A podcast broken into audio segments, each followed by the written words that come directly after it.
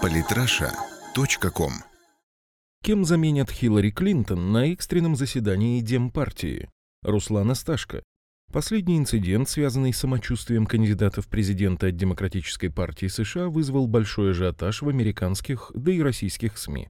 После того, как Хиллари Клинтон была вынуждена преждевременно покинуть траурную церемонию, посвященную очередной годовщине терактов 11 сентября, а в сеть утекли многочисленные видео, как охрана буквально на руках несет ее к автомобилю, скрывать и игнорировать ее проблемы со здоровьем стало в принципе невозможно. Как правильно пишет агентство Bloomberg, штаб Клинтон оказался просто не готов к такой ситуации, хотя, казалось бы, ее можно было, если не предотвратить, то, по крайней мере, предвидеть. Обсуждение состояния здоровья того или иного политика – скользкая тема, и мне сильно не хочется опускаться на уровень американских СМИ, которые уже давно развлекаются около медицинской чернухой, направленной на дискредитацию российского президента. И даже несмотря на то, что у меня для атаки на Клинтон есть факты и доказательства, мне все равно не хочется этого делать. Ну не могу я работать по стандартам англосаксонской журналистики, и, наверное, это к лучшему. Важнее, чем предполагаемая пневмония или инсульт Хиллари Клинтон, мне кажется вопрос о что будет в том случае, если Демократическая партия придет к выводу о необходимости заменить ее. Слухи о том, что сегодня поздно вечером состоится экстренное заседание руководства Демократической партии, на котором будет рассмотрен вопрос о возможной замене Хиллари Клинтон, появилось в западной прессе буквально через несколько часов после ее обморока. Выгодна ли возможная замена Клинтон для России? Мой ответ однозначный и твердое «нет, нам это не выгодно, и вот почему.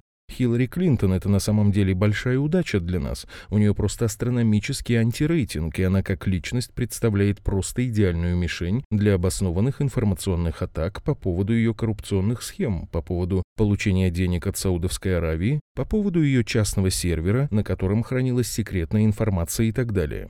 При этом нужно понимать, что ее звериная русофобия – это не личная позиция и не личный глюк, а позиция той части американской политической элиты, которую она представляет. Любой кандидат, который заменит Клинтон в президентской гонке со стороны Демократической партии, будет таким же ярым русофобом, но, скорее всего, у него не будет такого количества скелетов в шкафу и такого антирейтинга. Возьмем конкретный пример. Тим Кейн. Он является наиболее вероятным кандидатом на замену Клинтон, так как она его уже выбрала выбрала в качестве своего потенциального вице-президента. Именно его, скорее всего, будут обсуждать на сегодняшнем экстренном совещании в Демократической партии. Сенатор Тим Кейн – демократ, но известен тем, что по ключевым вопросам внешней политики он почти всегда поддерживал республиканца Джона Маккейна. Да, того самого Маккейна. Из свежих заявлений Кейна по внешней политике можно отметить призыв к введению бесполетной зоны над всей территорией Сирии, Конечно же, без согласования этого вопроса с Москвой или тем более с Дамаском.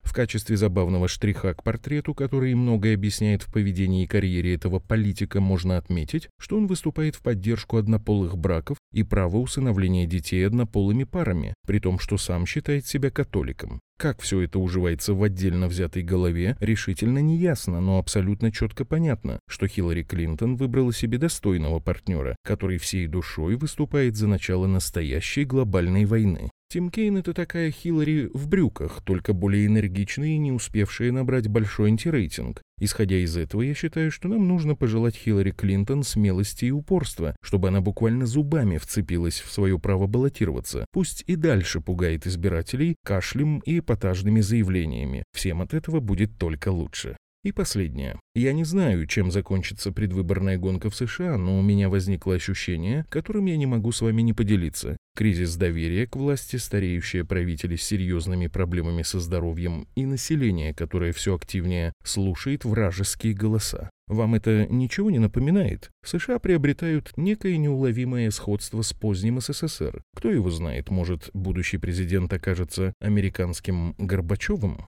Подписывайтесь на наш канал в Телеграм. Самые интересные статьи о политике и не только.